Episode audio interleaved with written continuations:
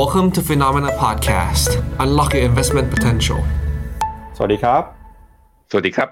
ต้อนรับคุณผู้ชมเข้าสู่รายการข่าวเช้า Morning Brief นะครับ สรุปข่าวสำคัญเพื่อให้คุณพลาดทุกโอกาสการลงทุนครับ วันอังคารที่ 17มิถุนายนครับ มาเจอกับเรา 2 คน ผมปั๊บจุรติขันติพโล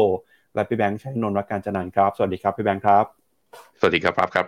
ครับเมื่อวานนี้นะครับเราก็เห็นสัญญาณความเคลื่อนไหวครับของตลาดหุ้นในหลากหลายประเทศนะครับ ไม่ว่าจะเป็น ตลาดหุ้นของสหรัฐนะครับ ตลาดหุ้นของยุโรป เมื่อวานนี้เนี่ยก็เริ่มมีการปรับตัวย่อตัวลงมาให้เห็น แต่ที่น่ากังวลก็คือตลาดหุ้นจีนครับ เมื่อวานนี้ดัชนีเซี่ยงไฮ้คอมโพสิตในฝั่งตลาดหุ้นจีนเนี่ยปรับตัวลงมามากกว่า 1%เลยทีเดียวนะครับ หลังจากที่เกิดความกังวลครับว่าเศรษฐกิจจีนจะส่งสัญญาณชะลอตัว แล้วก็ตอนนี้เนี่ยมาตรการเข้ามากระตุ้นเศรษฐกิจของรัฐบาลนะครับ ยังไม่สามารถทำให้ตลาดกลับมามีความมั่นใจได้ ซึ่งวันนี้เดี๋ยวเราจะมาดูกันหน่อยว่าตลาดหุ้นจีนแนวโน้มจะเป็นยังไงต่อไปนะครับ ที่แน่ๆคือตอนนี้ทั่วโลกกำลังจับตาสถานการณ์ความเคลื่อนไหวของรัสเซียอยู่นะครับหลังจากที่เกิดเหตุการณ์ความขัดแย้งในกลุ่มบาร์เนอร์นะครับที่มีการก่อการกบฏแม้ว่าสถานการณ์เนี่ยจะคลี่คลายไปแล้วฮะแต่ก็ตามตอนนี้เนี่ยความกังวลก็ยังคงมีอยู่นะครับเพราะว่าการกระทำในช่วงที่ผ่านมา ถือว่าเป็นการสั่นคลอนอำนาจของประธานาธิบดีปูตินนะครับตอนนี้ทั่วโลกจะมองเหตุการณ์นี้อย่างไรบ้าง ความเชื่อมั่นของรัสเซียจะกลับมาเหมือนเดิมหรือเปล่า วันนี้เราจะมาวิเคราะห์กัน นอกจากนี้นะครับจะพาคุณผู้ชมไปดูกันกับทิศทางของราคาน้ำมันด้วยนะครับกลุ่มโอเปกออกมาบอกนะครับว่าภายในปี 2045 เนี่ยคาดว่าความต้องการใช้น้ำมันของโลกจะพุ่งขึ้นไปทะลุ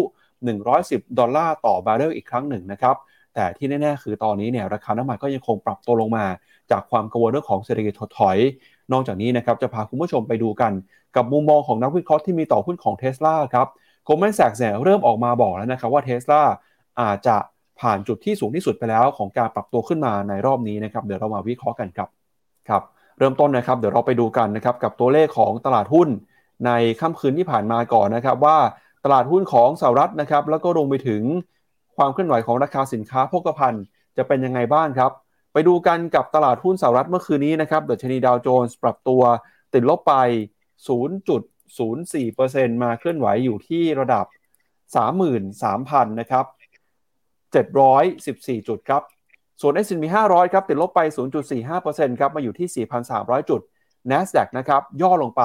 หุ้นในกลุ่มเทคเมื่อวานนี้ปรับตัวลงไปประมาณ 1%เลยครับ หลังจากที่นักลงทุนกังวลนะครับ เรื่องการใช้นโยบายการเงินที่เข้มงวด ของธนาคารกลางสหรัฐ แล้วก็ในสัปดาห์หน้าเนี่ยนะครับจะเริ่มมีการประกาศตัวเลขทางเศรษฐกิจที่มีความสำคัญ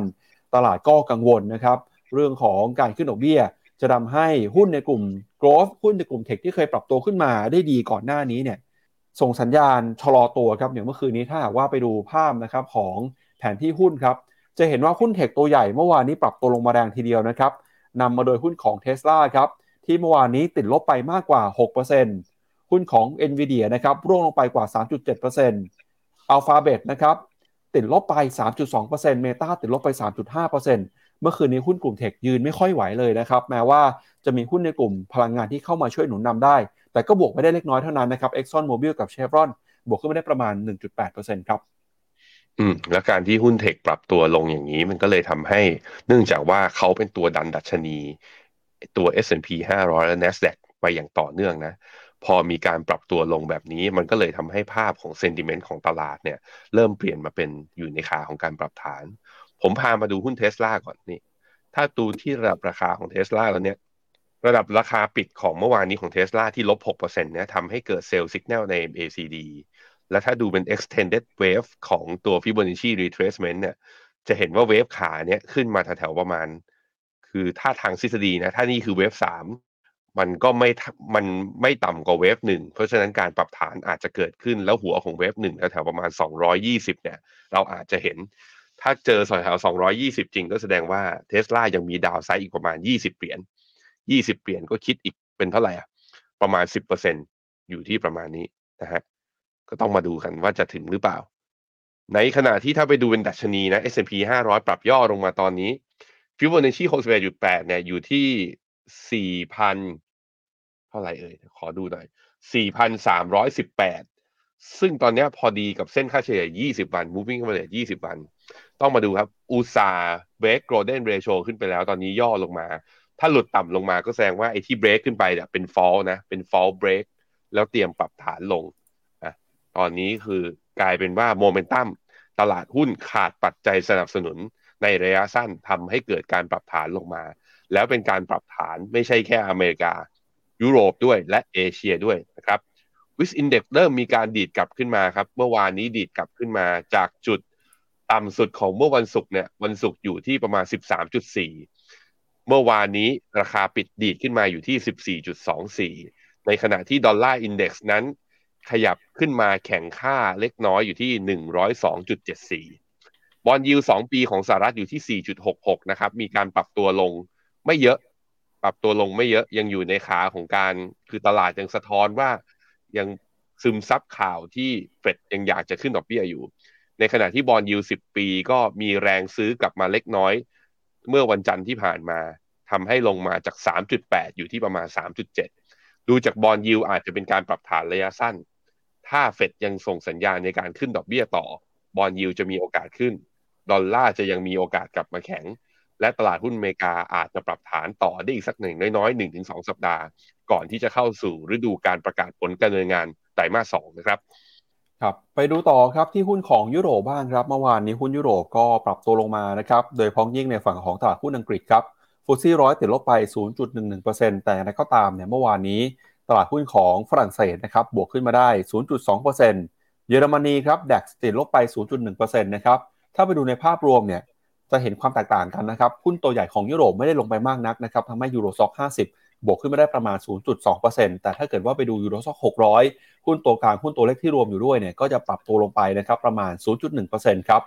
เมื่อวานนี้นะครับหลังจากที่ราคาน้ำมันปรับตัวขึ้นมาได้หุ้นในกลุ่มพลังงานแล้วก็ไปตัวเคมีก็ค่อยๆ ฟื้นตัวขึ้นมานะครับแล้วก็ช่วงนี้จะเห็นว่าความกังวลในหุ้นกลุ่มเทคก็เข้ามากดดันบรรยากาศการทุนนะครับในตลาดหุ้นของยุโรปด้วย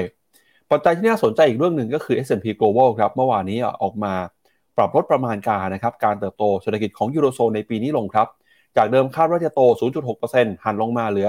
0.3%นะครับเมื่อวานนี้ทาง S&P Global เนี่ยออกมาหันเป้า GDP ลงในหลายประเทศเลยนะครับหนึ่งในนั้นก็มีจีนด้วยครับ เดี๋ยวค่อยมาดูกันในข่าวของจีนว่าเป็นยังไงนะครับ อันนี้เป็นภาพของยุโรปเช้าเออช่วงค่ำคืนที่ผ่านมาครับ ในเรื่องของการเคลื่อนไหวนะดัชนีกราฟรายวันของตัวยูโรซ็อก50นั้น จะเห็นว่าจริง ๆ แล้วคือระหว่างเซสชันนั้นปรับตัวลงไปต่ำกว่าเส้นค่าเฉลี่ย 100 วัน มีแรงดีกลับขึ้นมาบวก 0.21 ก็จริง แต่ก็ยังต่ำกว่าเส้นค่าเฉลี่ย 100 วันอยู่ เพราะนั้นก็เป็นปัจจัยกดดันทำให้ภาพการปรับฐานนั้นยังคงอยู่ในตลาดหุ้นยุโรป รวมถึงตัวยูโรซ็อก600 จะเห็นว่าค่อนข้างอันเดอร์เพอร์ฟอร์มตัวยูโรซ็อก50 แปลว่าการลงนั้นเป็นการลงในหุ้นส่วนใหญ่ของข้างในยุโรป ไม่ใช่หุ้นแค่ตัวกระจุกตัวที่หุ้นขนาดใหญ่เพียงอย่างเดียว ตอนนี้ลงมาเนี่ยทำจุดต่ำสุดใกล้ๆกับเมื่อตอนสิ้นเดือนพฤษภาต้องรอดูกันหน่อยนะว่าจะปรับลงมาแล้วจะทดสอบเส้นค่าเฉลี่ย 200 วันหรือไม่ ดูมีแนวโน้มนะดูมีแนวโน้ม เพราะว่าดูจาก sentiment แล้วก็คือทั้งโลกเนี่ยเข้าสู่รอบของการปรับฐานจริงๆนะครับในขณะที่ FTSE ร้อยนะครับมีการปรับฐานลงมาเนี่ยหลุดเส้นค่าเฉลี่ย 200 วันตั้งแต่วันที่ 21 มิถุนา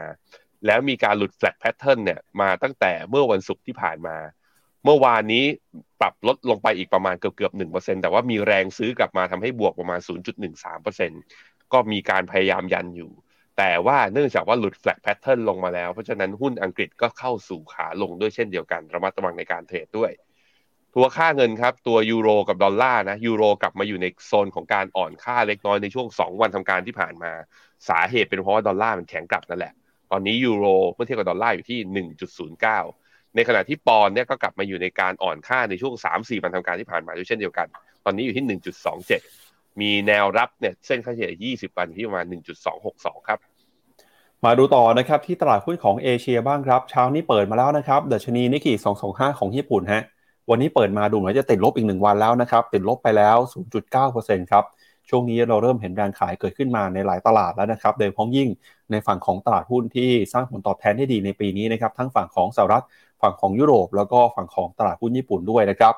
ส่วนออสเตรเลียกับนิวซีแลนด์ครับเช้านี้เปิดมาซื้อขายกันอยู่ในทิศทางผสมผสานนะครับออสเตรเลียบวกขึ้นมา 0.4 นิวซีแลนด์ติดลบไป 0.2 ฮะ แล้วก็ที่น่าสนใจเมื่อวานนี้คือตลาดหุ้นจีนนะครับ ส่วนใหญ่เนี่ยปรับตัวลงมาครับ ไม่ว่าจะเป็นดัชนีเซี่ยงไฮ้ Composite ติดลบไปนะครับ แล้วก็ China A50 ครับ ก็ปรับตัวลงไปมากกว่า 1.5%เช่นกันครับ ฮั่งเส็งฮ่องกงปรับตัวลงไป 0.5%นะครับ จากความกังวลเรื่องของเศรษฐกิจที่ ชะลอตัวในฝั่งของจีน แล้วก็การขึ้นดอกเบี้ยของธนาคารกลางสหรัฐ ไต้หวันนะครับติดลบ 0.8 แล้วก็เกาหลีใต้ครับคอสปีติดลบไป 0.3 ครับ เวียดนามนะครับเวียดนาม VN 30 เมื่อวานนี้ก็ปรับตัวบวกขึ้นมาได้ 0.4%ส่วนอินเดียครับเคลื่อนไหวอยู่ในกรอบแคบๆ ที่น่าสนใจคือตลาดหุ้นไทยครับเมื่อวานนี้เนี่ยหุ้นไทยปรับตัวลงมาค่อนข้างแรงทีเดียวครับเซ็ตอินดี x ครับติดลบไป 20 จุด หรือว่า 1.34% ลงมาเคลื่อนไหวนะครับอยู่ในระดับ 1,485 จุด หลุด 1,500 จุดไปเป็นที่เรียบร้อยแล้ว แล้วก็ลงมาทำจุดต่ำสุดในรอบประมาณ 2 ปีเลยทีเดียวนะครับหุ้นไทยตอนนี้เนี่ยก็มีความกังวลมาจาก 2 เรื่องหลักๆ ด้วยกัน เรื่องที่1นนะครับก็คือการขึ้นดอกเบี้ย แรงกดดันจากเศรษฐกิจโลก เรื่องที่ 2 คือ ปัญหา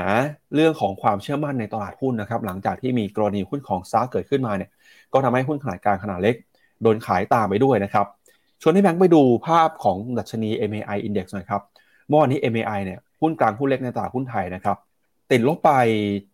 เกินกว่า 3%เลยครับพี่แบงค์ถือว่าหุ้นกลางหุ้นเล็กเมื่อวานนี้ลงไปค่อนข้างแรงนะครับ MAI ก็ลงมาทำนิวโลนะครับในรอบหลายปีเช่นกันครับ MAI ลงมาทำนิวโลนับตั้งแต่วันที่ 13 พฤษภาปี 2021 เป็นแท่ง candlestick สีแดง 5 แท่งติดต่อกัน วันอังคารสัปดาห์ที่แล้วลบ 1.2%วันพุธลบ 1.7 วันพฤหัสลบบวกได้ 0.07 วันศุกร์ลบต่ออีก 0.68 แล้ววันจันทร์ลบต่ออีก 3.76 นั้นหุ้นไทยการลงนี่ไม่ใช่ลงเพราะหุ้นกลุ่มใหญ่นะ มันลงทุกตัวในดัชนีเลย หนักจริงๆอะไปดูเซ็ตห้าสิบกันหน่อย เซ็ตห้าสิบเนี่ย พอพี่เดลเนี่ย ไปอยู่ติด cash balance ก็เนี่ย ก็ปรับฐานลงมานับตั้งแต่เมื่อวันอังคารลบไปสิบแปดเมื่อวานนี้ลบต่ออีกสามเปอร์เซ็นต์ AOT ยืนได้ ปตท. ยืนได้ มี GULF นะลบหนึ่งจุดหกปตทสอพอลบหนึ่งจุดสามสี่ Advance ลบศูนย์จุดสี่ใครอีกที่ลบหนักๆโอ้ นี่พี่ปั๊บ Energy Absolute หรือ EA ลบ 9.4 SCGP ตัว SCG Packing นะ ลบไป 4.6 มีใครลบหนักๆอีกอะก็มีคาราบาวนะลบ3.5ทำนิวโลเหมือนกัน แล้วก็มี B Grim Power เมื่อวานนี้ลบประมาณสองเปอร์เซ็นแต่ก็จะโหนี่นี่นี่นี่นี่พี่ปั๊บ J มาดลบวันเดียว18%แปดเปอร์เซ็นแล้วก็ JMT ลบ8%หุ้นไทย ดูแล้ว จะกลับมายืนเหนือพันห้าดูแล้ว ถึงแม้ได้รัฐบาลไม่ได้รัฐบาล sentiment แบบนี้ดูเหนื่อยทีเดียวนะทุกคน ให้กำลังใจจริง ๆ ช่วงนี้หันไปทางไหนก็ลำบาก ไอ้ตลาดที่เราคิดว่า outperform อย่างเช่นตัวนิเคอิเนี่ยก็เริ่มปรับฐานแล้วการปรับฐานของนิเคอิเช้านี้ที่ลบหนึ่งเปอร์เซ็นต์เนี่ยทำให้ตัวดัชนีลงมาต่ำกว่าเส้นค่าเฉลี่ย 20 วัน แล้ว sell signal ที่มีมาตั้งแต่สัปดาห์ที่แล้วเนี่ย ก็แปลว่ากำลังทำงาน พร้อมกับ divergence ที่ส่งสัญญาณเนี่ยตั้ง RSI เนี่ยที่มี divergence มาตั้งแต่ตอนกลางเดือนพฤษภาที่ผ่านมา ก็จะเป็นตัวกดทำให้ดัชนีนิเคอิอาจจะปรับฐานลงมาลึกกว่านี้ก็ได้ เพราะนั้นหุ้นญี่ปุ่น อย่างที่บอกไปใครถือไว้ ผมคิดว่าสัญญาณตอนนี้นะจำเป็นต้องลดพอร์ตแล้ว ส่วนคนที่จอดรอจะซื้อก็ค่อนข้างชัดเจนว่าดีแล้วที่ไม่ได้ซื้อรอลงมาก่อน รอลงมารอบนี้ ถ้าสัญญาณการปรับฐานดูแบบว่ามีฟอร์มตัวดีๆ แล้วอยู่โซนเนี้ยเส้นค่าเฉลี่ย 50 วันไม่หลุดลงไปแบบว่ารุนแรงนะ หวังว่าจะไม่เป็น pattern แบบบั้งไฟพญานาคคือขึ้นแรงแล้วดิ่งลงแรง ถ้าไม่เป็นอย่างนั้นโอกาสขาขึ้นอีกรอบหนึ่งจะมีอยู่ต่อนะฮะคอสปีของเกาหลีครับ เมื่อวานนี้อุตสาห์บวกได้ 0.47%นะเช้านี้ก็ย่อลงมาตามตลาดภูมิภาค ลบประมาณ 0.4%ก็คือบวกเท่าไหร่กลับมาลบเท่านั้นนะครับห่างเสงเช้านี้เปิดหรือยังเอ่ย ยังเมื่อวานนี้ลบ 0.5 ในขณะที่ H share ลบ 0.35 แต่ว่าตัวหุ้นจีน CSI 300 นี่สิ เปิดกระโดดแก็บลงมาลบประมาณ 1%แล้วปิดตลาดคือใกล้กับจุดโลของ intraday ลบไป 1.41%เคยผมลากเส้นนี้ไว้ เส้นแนวรับสำคัญของ CSI 300 สงสัยเราต้องมาวัดกันตรงนี้แหละว่า CSI 300 หรือตลาดหุ้นจีน A share นะ มีดาวไซด์ประมาณ 3-4%เนี่ยลงมาตรงนี้แล้วจะยืนไหวหรือเปล่า ถ้าไม่ไหวเนี่ยแสดงให้เห็นว่าตลาดหมดความหวังกับมาตรการกระตุ้นเศรษฐกิจจีนแล้ว ซึ่งจีนก็ควรจะกระตุ้นต่อไหมล่ะ ต้องรอดูกันนะครับ ตัวไต้หวันครับไต้หวันปรับตัวลงมายังยืนเหนือเส้นค่าเฉลี่ย 20 วัน แต่ก็โดนเซนติเมนต์ตลาดเนี่ยทำร้ายเหมือนกันนะ ก็จะเห็นว่าปรับฐานลงมานับตั้งแต่สัปดาห์ก่อนหน้านี้แล้ว ไอตัวที่ยังดู under perform เอ้ยตัวที่ out perform นะทุกคน พยักร้ายแห่งอาเซียนนี่ได้แท่งสีเขียวติดต่อกันมาเนี่ยห้าวันติดต่อกัน ถึงเขียวไม่เยอะแต่เขียวนะ วันอังคารบวก 0.49 วันพุธบวกอีก 0.7 อะ รวม 2 วันบวกมา 1.1 นะ วันพฤหัสบวกต่ออีก 0.5 อะ บวกกลายเป็น 0. อ่า1.6เปอร์เซ็นแล้ววันศุกร์บวกต่ออีก 0.8 1.6 บวก 0.8 ก็เป็นบวกมา 2.4เปอร์เซ็นเมื่อวานนี้บวกต่ออีก 0.4ห้าวันทำการที่ผ่านมา ค่อยๆ บวกขึ้นมาเงียบๆ แล้วขึ้นมาชนแนวต้านคือจุดสูงสุดของปี 2023 แล้ว ตอนนี้ทดสอบอยู่ ถ้าไปต่อ ภาพของตัวเวียดนามเนี่ยมันดูดีตั้งแต่ทะลุเส้นค่าเฉลี่ย 200 วันมาแล้ว แล้วแถมตลาดหุ้นอื่น ๆ ในเอเชียเนี่ยปรับฐานกันอยู่ แต่ตัวเองยังสามารถบวกได้ เวลาเราหาหุ้นในสัญญาณทางเทคนิคนะเราหาอะไรแบบนี้แหละ เราหาวันที่ตลาดแย่แต่ตัวมันเองแกร่งกว่าคนอื่น เพราะฉะนั้นเวียดนามอาจจะสามารถค้ำพอร์ตเราได้ ในเวฟนี้บวกตั้งแต่ต้นปีมาแล้วเนี่ยเกิน 10%นะตอนนี้เท่าไหร่12% ถ้าบวกจากจุดต่ำสุดของเดือนตุลาบวกขึ้นมาแล้ว 30%แต่อัพไซด์ข้างบนผมเห็นว่ายังมีอีกเยอะยังมีอีกเยอะ ดูเหมือนเวียดนามจะเป็นตลาดเดียวที่เราพอจะสบายใจได้ นอกนั้นน่าจะเหนื่อยหมดเลยพี่ปั๊บครับครับ มาดูต่อนะครับที่ราคาสินค้าโภคภัณฑ์กันบ้างครับ ราคาน้ำมันดิบราคาทองคำนะครับ ในช่วงที่ผ่านมาก็กลับมามีความน่าสนใจมากขึ้นนะครับ หลังจากที่เผชิญกับความวุ่นวาย ความผันผวนนะครับ เรื่องของการเมืองครับ ราคาทองคำเนี่ยนะครับวันนี้ซื้อขายกันอยู่ที่ระดับ 1,924 ดอลลาร์นะครับ แม้ว่าจะมีแรงซื้อขึ้นมาบ้าง แต่ราคาทองคำก็ยังยืนไม่อยู่นะครับ ยังคงทำจุดต่ำสุดในรอบประมาณ 3 เดือนนะครับ เพราะว่าความกังวลเรื่องของการใช้นโยบายการเงินที่เข้มงวด ของธนาคารกลางสหรัฐนะครับ ก็เข้ามาบดบังความกังวลเรื่องของสถานการณ์ในรัสเซียครับ ทิศทางของราคาน้ำมันบ้างครับ ล่าสุดนะครับราคาน้ำมันดิบในตลาดโลกเนี่ยก็ยังคงซื้อขายนะครับ ปรับตัวลงมาอีกฮะหลังจากที่ราคาน้ำมันดิบ WTI นะครับขึ้นไปทะลุ 70 ดอลลาร์ได้ แต่ก็ยืนได้ไม่นานครับล่าสุดลงมาหลุดต่ำกว่า 70 อีกครั้งหนึ่งแล้ว เช้านี้อยู่ที่ 69 ดอลลาร์ส่วนเบรนท์นะครับ 74 ดอลลาร์ต่อบาร์เรลนะครับแม้ว่าจะมีความกังวลเรื่องของสถานการณ์ในรัสเซียก็ตาม แต่ราคาน้ำมันก็จะกังวลเรื่องของเศรษฐกิจมากกว่านะครับโดยเฉพาะอย่างยิ่งมาจากฝั่งของจีนที่ความต้องการหรือว่า demand ใช้น้ำมันเนี่ยอ่อนแอลงอย่างต่อเนื่องครับ ราคาทอง บอกไปแล้วนะ หลุดเส้นค่าเฉลี่ย 100 วันมา แปลว่าอยู่ในโซนขาล่างคือปรับฐาน อาจจะมีดีขึ้นไปได้บ้าง แต่ถ้าไม่สามารถผ่าน 1,945 ขึ้นไปได้ ก็แปลว่ายังอยู่ในกรอบขาลง ซึ่งมันได้รับการสนับสนุนจากการที่ดอลลาร์เนี่ยกลับมาแข่งค่าช่วงสั้นนับตั้งแต่ปลายสัปดาห์ที่แล้วด้วย เพราะนั้นก็รอกันหน่อย มันดูอย่างเงี้ยมันห่างกับเส้นค่าเฉลี่ย 200 ไปค่อนข้างเยอะ ผมก็มักจะใช้ไอ้ตัวกราฟเนี่ยที่ timeframe ที่สั้นลงมาหน่อย เพื่อเพื่อลองลองมาวัดดู ลองใช้กราฟรายชั่วโมงเนี่ยก็จะเห็นว่าโหฟิโบนัชชีหกสิบเอ็ดจุดแปดอยู่ตรงไหน หลุดลงมาแล้วสามแปดจุดสองก็ทดสอบอยู่ แถวแถวประมาณหนึ่งพันเก้าร้อยสิบเอ็ดถ้ามองอย่างนี้กลับมาที่กราฟ day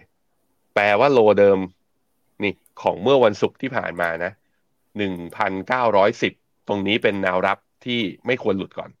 ถ้าหลุดลงมาก็แปลว่าดาวไซด์ข้างล่างจะเปิดนะฮะ ดูแล้วทิศทางคือ เอ่อทองเนี่ย ยังอยู่ในรอบย่อนะครับ ยังอยู่ในรอบย่อ ราคาน้ำมันอยู่แถวๆกรอบล่างยังไม่หลุดโลเป็นไซด์เวย์ ผมคิดว่าต้องเวทแอนซีต่อไป ยกเว้นแต่คนที่แบบว่าเชื่อมากๆว่าแบบโหมัน test มาสามสี่ทีแล้วมันไม่หลุดหรอก ถ้าอย่างเงี้ยลงมาแถวๆกรอบล่างอีกทีหนึ่งคือแต่มัน UTI คือหกสิบเจ็ดเหรียญถ้าเป็นเบรนท์คือแถวๆเจ็ดสิบเอ็ดเหรียญ ลงมาก็คุณอาจจะสามารถเก็งกำไรได้ระยะสั้น แต่รับรบกวนนะรักษาวินัยคือ stop loss ด้วยถ้ามันหลุดลงมาต่ำกว่านะครับเอาละครับไปดูสถานการณ์ของรัสเซียกันหน่อยนะครับ เมื่อวานนี้มีอีเวนต์ใหญ่ที่เกิดขึ้นมาก็คือ ประธานาธิบดีปูตินครับออกมาพูดนะครับ หลังจากเกิดเหตุการณ์ความไม่สงบนะครับ ที่มีการก่อกระบฏสายฟ้าแลบของกลุ่มทหารรับจ้างแวกเนอร์นะครับแล้วก็สถานการณ์นี้เนี่ยถือว่าคลี่คลายจบลงไปภายในเวลาไม่ถึง 24 ชั่วโมงเท่านั้น แต่นั้นก็ตามครับพอเหตุการณ์ทางการเมืองเกิดขึ้นมาแล้วเนี่ยก็เกิดการตั้งคำถามจากประชาคมทั่วโลกนะครับว่า อนาคตของรัสเซีย และอนาคตของประธานาธิบดีวลาดิเมียร์ปูตินเนี่ยจะเป็นอย่างไร ซึ่งเหตุการณ์ที่เกิดขึ้นในครั้งนี้ ถือว่าเป็นการสั่นคลอนความเชื่อมั่น แล้วก็อำนาจนะครับของปูตินในฐานะประธานาธิบดีของรัสเซียด้วยนะครับ โดยการก่อกระบฏนะครับโดย เยฟเกนีพรีโกซินเนี่ยหัวหน้ากลุ่มทหารรับจ้างแวกเนอร์กรุ๊ปนะครับที่สร้างความแตกตื่นให้กับทั่วโลกในวันเสาร์ที่ผ่านมา หลังจากที่กองกำลังของแวกเนอร์นะครับเคลื่อนพลอย่างรวดเร็ว เข้าไปคุมฐานทัพทางตอนใต้ 2 แห่งของรัสเซีย ซึ่งอยู่ห่างจากกรุงมอสโกเพียงประมาณ 200 กิโลเมตรเท่านั้น ก่อนที่จะมีการถอนกำลังนะครับหลังจากที่บรรลุข้อตกลงกับรัฐบาลของรัสเซียนะครับทำให้ไม่เกิดเหตุการณ์บานปลาย และก็ไม่มีการนองเลือด โดยประธานาธิบดีปูตินของรัสเซียนะครับออกมาแถลงข่าวเป็นครั้งแรกเลยครับ เมื่อวานนี้หลังจากเหตุการณ์กบฏเกิดขึ้นแล้วก็จบลงอย่างรวดเร็วนะครับ โดยออกมาบอกขอขอบคุณ ทหารรับจ้างแล้วก็ผู้บัญชาการทั้งหลาย ที่หลีกเลี่ยงการนองเลือดที่อาจจะเกิดขึ้น และเขาก็บอกนะครับว่าเขาจะทำตามสัญญา ที่จะให้เหล่าทหารแวกเนอร์เนี่ยได้เคลื่อนย้ายกำลังพล ไปยังเบลารุสนะครับตามความต้องการ หรือว่าจะเลือกเซ็นสัญญากับรัฐมนตรีว่าการกระทรวงกลาโหมของรัสเซีย เพื่อกลับเข้ามาอยู่ในกองทัพรัสเซียนะครับ หรือว่าจะแค่เลือกกลับไปหาครอบครัวก็ได้ครับ โดยไม่ได้มีการกล่าวถึงนะครับหัวหน้ากลุ่มทหารรับจ้างแวกเนอร์แต่อย่างใด แล้วก็ไม่ได้พูดถึงบทลงโทษที่จะนำมาใช้ในครั้งนี้ด้วยนะครับ ขณะที่นายพรีโกซินครับซึ่งเป็นหัวหน้ากลุ่มทหารรับจ้างแวกเนอร์เนี่ยก็ออกมาเปิดเผยเป็นครั้งแรกเช่นกันเมื่อวานนี้นะครับหลังจากการก่อกระบฏ โดยออกมาระบุนะครับว่า เขาไม่ได้มีเป้าหมายในการล้มล้างจะล้มล้างระบบการปกครองของรัสเซียที่มีอยู่นะครับ แต่ความต้องการเนี่ยก็คืออยากจะให้นะครับ บรรดาผู้บริหารแล้วก็ในฝั่งของรัฐมนตรีว่าการกระทรวงกลาโหมของรัสเซียเนี่ยต้องรับผิดชอบครับแล้วก็เป็นการป้องกันการล่มสลายของกลุ่มทหารรับจ้างแวกเนอร์นะครับแล้วก็บอกด้วยนะครับว่า ในการโจมตีค่ายทหารของแวกเนอร์เนี่ยในยูเครนนะครับกลุ่มทหารรับจ้างถูกกองทัพรัสเซียโจมตี ซึ่งคาดว่าจะมีทหารเสียชีวิตประมาณ 30 ราย แล้วก็ย้ำนะครับว่าแวกเนอร์กรุ๊ปครับคือกองกำลังที่มีประสิทธิภาพมากที่สุดในรัสเซีย อีกด้านหนึ่งนะครับ ก็มีข่าวของรัฐมนตรีว่าการกระทรวงกลาโหมรัสเซียเช่นกันครับ คุณเซอร์เกย์ชอยกูนะครับได้เดินทางไปเยี่ยมเหล่าทหาร ซึ่งก็ถือว่าเป็นการปรากฏตัวครั้งแรกเมื่อวานนี้เราก็เลยเห็นว่าทั้ง 3 ฝ่ายเนี่ยทั้งผู้นำสูงสุดของรัสเซียคือคุณปูติน ผู้นำของกลุ่มทหารรับจ้างแวกเนอร์แล้วก็ผู้นำของทหารนะครับรัฐมนตรีว่าการกระทรวงกลาโหม ต่างออกมาปรากฏตัวในที่สาธารณะ แล้วก็ย้ำนะครับถึงประสิทธิภาพของแต่ละ ฝ่ายนะครับ แล้วก็บอกการเจรจาเนี่ยผ่านไปด้วยดีนะครับ ทางทุกฝ่ายเนี่ยก็มีเจตนาที่ดีนะครับ ไม่ได้อยากจะเกิดการประทะหรือว่าอยากจะเกิดการนองเลือดแต่อย่างใดนะครับ แต่ก็ตามเนี่ยพอเกิดเหตุการณ์ที่มันไม่สงบเรียบร้อยเนี่ยทำให้ทั่วโลกนะครับก็เริ่มตั้งคำถามว่า แล้วอนาคตของรัสเซียจะเป็นอย่างไรนะครับ หลังจากที่คุณปูตินถูกท้าทายแบบนี้ ก็มีการออกมาวิพากษ์วิจารณ์กันนะครับ ว่าคุณปูตินเนี่ยกำลังตกที่นั่งลำบาก แล้วก็อนาคตทางการเมืองอาจจะต้อง ไม่ราบรื่นนะครับ เหมือนที่เป็นมาในอดีตนะครับ แล้วก็ตอนนี้พันธมิตรหรือว่าคู่อริของรัสเซียเนี่ยก็ออกมาพูดถึงเหตุการณ์ในครั้งนี้นะครับไม่ว่าเป็นสหรัฐอเมริกาก็ออกมาบอกว่าทางสหรัฐแล้วก็พันธมิตรนะครับไม่ได้มีส่วนเกี่ยวข้องกับการสนับสนุนให้เกิดเหตุการณ์ก่อกบฏในรัสเซียแต่อย่างใดนะครับ แล้วก็จะติดตามสถานการณ์ต่างๆ เหล่านี้อย่างใกล้ชิดขณะที่ฝั่งจีนแล้วก็เกาหลีเหนือนะครับก็ออกมาสนับสนุนท่าทีของรัสเซียในครั้งนี้ด้วยครับ อืมแต่ผมคิดว่าเกาหลีเหนือกับ จีนก็ต้องรอดูจริง ๆ นะ วิเคราะห์ข้างใน เพราะว่าถ้าฟังจากปากผู้นำผู้นำเขาเองก็น่าจะยังให้ความมั่นใจบอกให้มันจบแล้ว แต่ผมคิดว่าถ้าวิเคราะห์ประเมินภาพรวมแล้ว เราไม่ได้เห็นเหตุการณ์แบบนี้ ง่าย ๆ นะพี่ปับ๊บการอยู่ดีที่จะกบฏผมคิดว่าจุดหนึ่งคือ ปูตินก็ใช้คนไว้ใจนี่แหละ ในการที่จะไปเป็นหน่วยหน้าข้างในยูเครน แต่คนไว้ใจมันกลับมาทำร้ายเขา ตรงนี้มันทำให้เห็นว่ามันมีแผล ระดับหนึ่งเหมือนกัน ผมคิดว่าต้องรอดูว่า แล้วการลุกคืบในยูเครนจะเป็นอย่างไร ทหารของกลุ่มแวกเนอร์ยังจะทำหน้าที่รับผิดชอบในส่วนนี้หรือไม่ ถ้าไม่ใช่เนี่ยมันจะกลายเป็นทหารรับจ้างกลุ่มอื่น ซึ่งไม่เชี่ยวชาญเท่ากลุ่มแวกเนอร์หรือต้องเป็นกองทัพของทางฝั่งอ่ารัสเซียเอง ซึ่งก็ไม่แน่ใจว่าประสบการณ์ในการรบนั้นจะดีกว่าหรือเปล่าด้วยนะนั่นนะเราต้องมาดูเห็น เพราะนั้นมูฟอย่างหนึ่งที่มันเห็นชัดเจนก็คือว่า ทางฝั่งไอ้มูฟเนี้ยมันทำให้ยูเครนและนาโตอาจจะเขาเรียกว่าเรียกความมั่นใจ แล้วอาจจะสามารถลุกคืบเอาดินแดนกลับมาจากยูอ่าจากที่รัสเซียยึดไปได้บ้างไม่มากก็น้อย ส่วนปัญหาภายในของตัวรัสเซียเองเนี่ยจากในทางฝั่งรัฐบาลเครมลินเนี่ยผมคิดว่าเรายังคงต้องติดตามสถานการณ์อย่างใกล้ชิดต่อเนื่องว่าปูตินจะทำอย่างไร ซึ่งเมื่อวานนี้ผมวิเคราะห์ไปแล้วว่ามีอีกประเด็นหนึ่งที่สำนักข่าวบางสำนักข่าวเขาแจ้งบอกว่า มันอาจจะเป็นช่องในการที่ให้ปูตินปลดรัฐมนตรีกระทรวงกลาโหมออก แต่จนถึงตอนนี้ก็คือเรายังเห็นนะ ก็ยังออกสื่ออยู่ แต่สื่อก็ให้ความเขาเรียกว่า ก็ยังตั้งคำถามว่า คลิปของผู้นำรัฐมนตรีกลาโหมเนี่ย คุณชอยคุณชอยกูเนี่ย มันเป็นคลิปเก่าหรือคลิปปัจจุบัน เรายังไม่สามารถตอบได้ เพราะนั้นพอการเมืองมันเป็นอย่างนี้แหละ อยู่ในพรรคคอมมิวนิสต์แล้วอยู่ในรัสเซีย แหล่งข่าวต่างๆ หาข่าวและหาข้อมูลยาก มันจึงมีแต่การประเมินว่านั้นเสพข่าวอย่างระมัดระวัง แม้แต่ฟังผมอยู่นะตอนนี้ก็ระมัดระวังด้วยเหมือนกันว่าเพราะผมก็เวลาเวลาเวลาเราวิเคราะห์แหล่งข่าวเรื่องนี้มันจะเป็นซอสของแหล่งข่าวที่ไม่ใช่เกิดจากภายในรัสเซียเอง มาจากจีนบ้าง มาจากยุโรปบ้าง มาจากอเมริกาบ้างนะก็ต้องรอดูกันต่อไป แต่ท่าทีแล้วผมคิดว่าสรุปนะ มีแนวโน้มและมีโอกาสว่า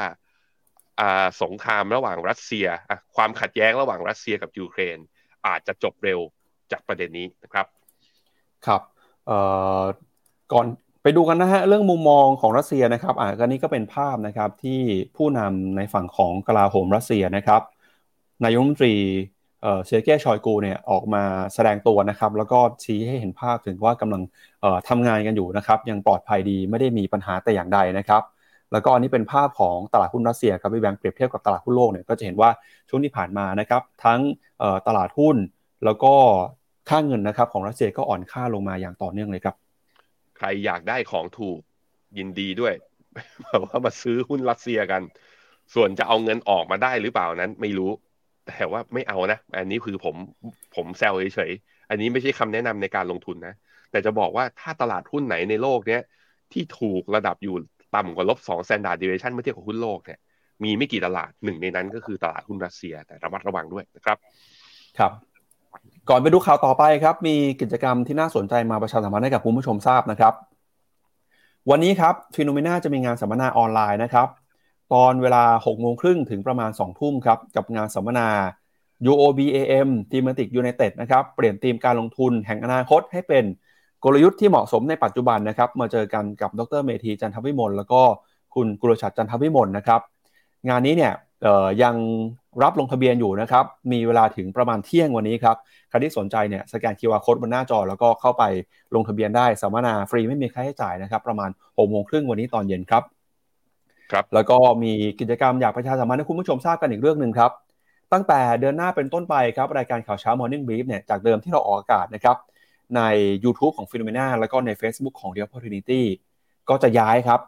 FINNOMENA YouTube ยังเหมือนเดิมครับ แต่ถ้าเกิดเป็น Facebook เนี่ยจะย้ายไปอยู่ใน Facebook ของ FINNOMENA นะครับ เพราะฉะนั้นถ้าใครที่ดูอยู่นะครับอย่าลืมเข้าไปกดติดตามในช่องทางออกอากาศของ FINNOMENA นะครับ ทั้ง YouTube แล้วก็ Facebook ด้วยนะครับ จะไม่พลาดข่าวสาร แล้วก็โอกาสการลงทุนที่สำคัญในทุกๆเช้าครับ ครับผมครับไปดูต่อครับกับสถานการณ์ที่เกิดขึ้น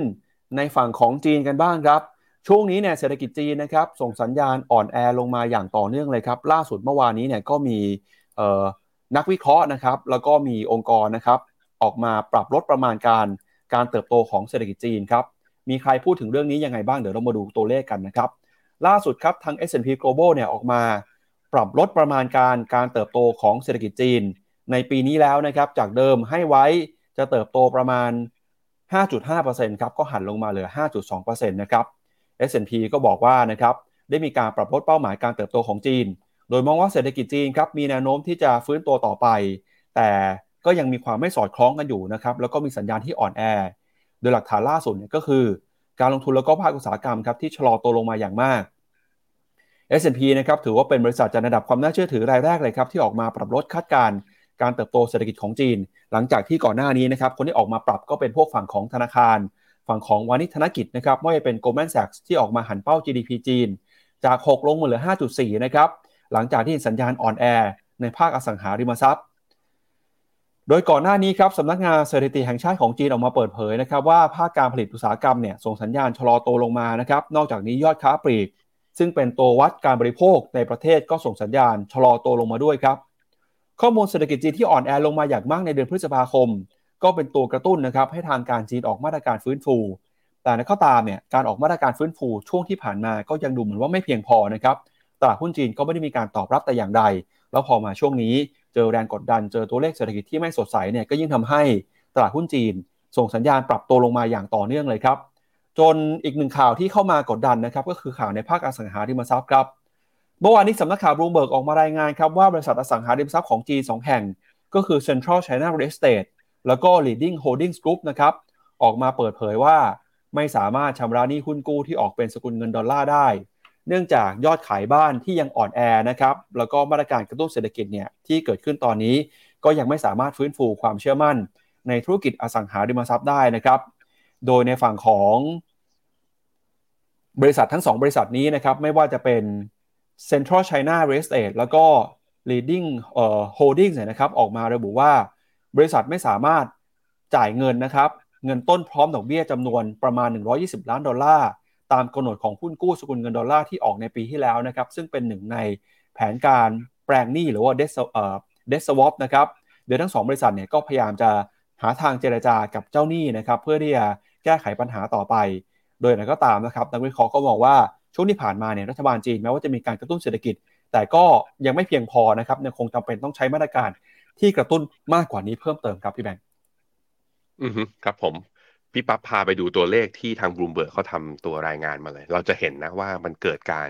เรียกว่าเกิดการโตแบบน้อยกว่าที่ตลาดคาดนับตั้งแต่ไตรมาสหนึ่งที่ผ่านมาในหลาย ๆ ตัวทีเดียว อย่างแรกเลยคือเรื่องการท่องเที่ยวในช่วงวันหยุดเนี่ย จะเห็นว่าพอเข้าเดือนมิถุนามาเนี่ยทริปหรือจำนวนการเข้าเท่าเที่ยวนะ มันน้อยลงไหมเมื่อเทียบกับเดือนพฤษภาในแง่รายได้ก็ลดลง ในแง่ spending ต่อทัวริสต์นะ ก็คือว่าในแง่การจับจ่ายใช้สอยต่อการทำต่อการออกไปเที่ยวหนึ่งทริปเนี่ยก็น้อยลงคือจำนวนทริปน้อย คนจ่ายน้อยรายได้ก็น้อยลงด้วย อันนี้มันเป็นสัญญาณว่าเริ่มชะลอและเศรษฐกิจจีนในขาของการท่องเที่ยวอะไปดูต่อ ในแง่ของการออกบอลออกมา การออกบอลมาทำยังไง ก็คือ รัฐบาลออกบอลมา เสร็จแล้วก็เอาไปกระตุ้นเศรษฐกิจผ่านโครงการในการก่อหนี้สาธารณะปรากฏว่าลองเอาปี 2022 กับปี 2023 เนี่ย แท่งของปี 2023 นี่คือแท่งสีดำ ถ้านับตั้งแต่เดือนมกราจนถึงเดือนพฤษภาที่ผ่านมา จะเห็นว่าการ issue bond ของ local government หรือว่ารัฐบาลท้องถิ่นของจีนเนี่ยพี่ปับ๊บไม่ได้ต่างจากปี 2022 แต่พอเข้าสู่เดือนมิถุนาเนี่ยคือมันมีการเร่งตัวในการกู้ยืมของปี 2022เนี่ยเพิ่มขึ้น แต่ของเดือนไอเนี่ยของเดือนมิถุนาของปีนี้นะ กลับน้อยกว่าที่ตลาดคาดเริ่มสโลแล้วเริ่มช้าลง มันแสดงให้เห็นว่ารัฐบาลก็ระมัดระวังในการก่อหนี้เพื่อที่จะกระตุ้นเศรษฐกิจด้วยอะไปดูต่อ ในแง่ของการกระตุ้นเนี่ย คือต้องบอกว่า รัฐบาลจีนก็กระตุ้นเป็นเวฟๆนะเวฟอย่างปี 2008 2009 เวลากระตุ้นทีนะ monetary policy คือนโยบายการเงินก็กระตุ้น นโยบายการคลังก็กระตุ้น